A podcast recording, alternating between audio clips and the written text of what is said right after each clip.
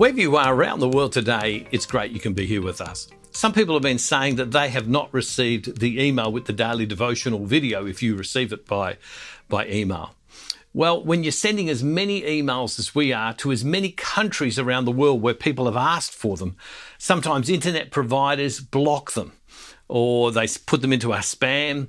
Uh, email providers put them into our spam or junk folders.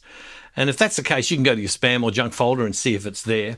But sometimes they just don't arrive at all. Well, you never have to worry. You never have to worry on any day. You can just go directly to brucedownes.org or thecatholicguy.com and the daily devotional. Just look for daily devotional, Lenten daily devotional, and it will be right there. You don't have to worry about missing out.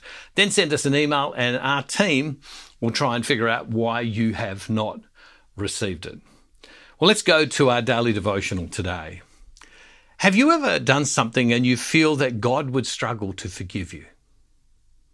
Have you ever done something and you think to yourself, uh, that is so seriously wrong? God would struggle to forgive me for that. Have you ever done something and you know you've been deliberate? You know at the time, you know, I know I'm doing what I'm not meant to do. And you still go ahead and do it. And you think to yourself, that'll be hard for God to forgive.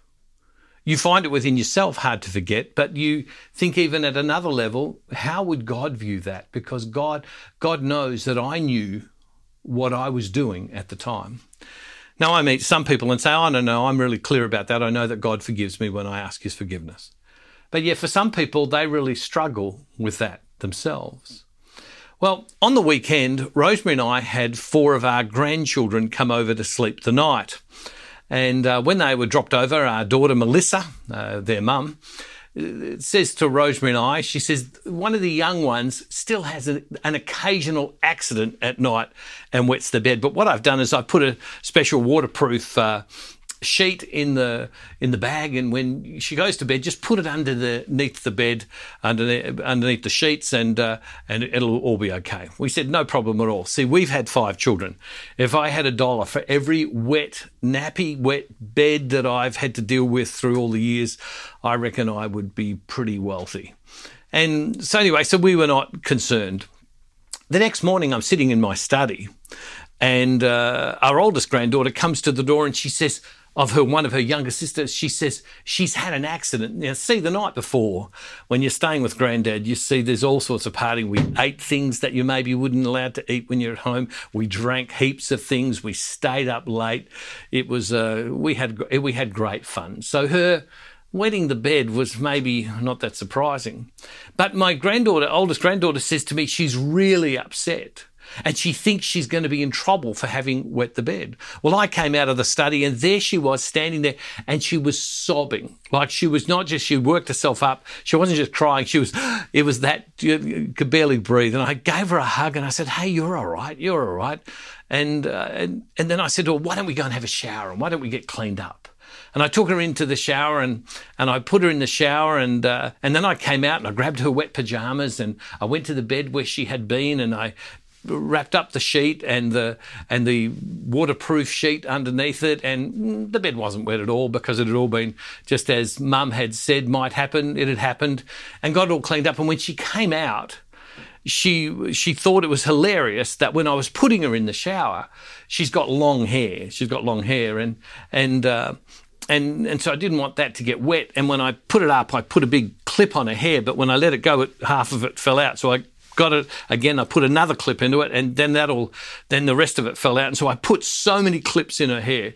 She thought it was hilarious. You see, I'm a little hair challenged, and so I'm not that good with hair. And so when she came out, she was still laughing at the fact that I had done that. She'd gone from tears to laughter. But do you want to know something? We weren't surprised, not even slightly, that she'd wet her bed. See, because we knew who she is. But more than that, we were prepared we were prepared for what might occur. Want to know something with God? God knows you. And God knows, and God has always known, what you might do. That you might cl- turn your back on Him. That you might do things that are wrong. God's always known. God is not surprised, and God is prepared.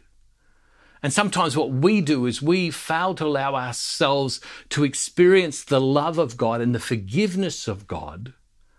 Because what we're doing is we're not looking through the eyes of God, of a God who's prepared and loves us. But what we're doing is we're looking through our eyes and we're thinking, I'm going to get in trouble because what I've done. But God fully expected it. Have a look at this in Psalm 139. It says this O Lord, you have searched me and known me. You know when I sit down and when I rise up. You discern my thoughts from afar. You search out my path and my lying down. You are acquainted in all my ways. Even before a word is on my tongue, O Lord, you know it completely. Where can I go from your spirit? Or where can I flee from your presence? See, God knows everything. And one of what Lent is about is us coming to see a God that is so holy and pure and wonderful that will extend his arms in love for us and die for our sins, will die for our wrong, will die for those things that we have done, and then rise to overcome the effect of our rejecting God. God's prepared. God is not shocked.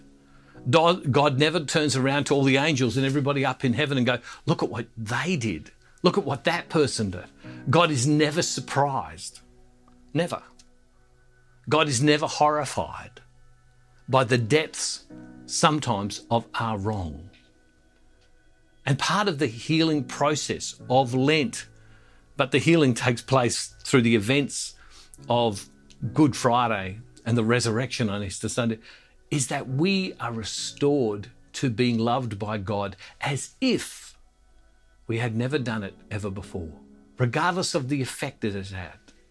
God's forgiveness is total, complete, and absolute.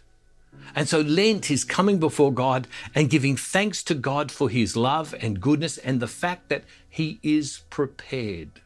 What's Lent? What's Good Friday? What, what's Easter Sunday? God is prepared and ready to restore us to him. But we need to allow ourselves to be restored.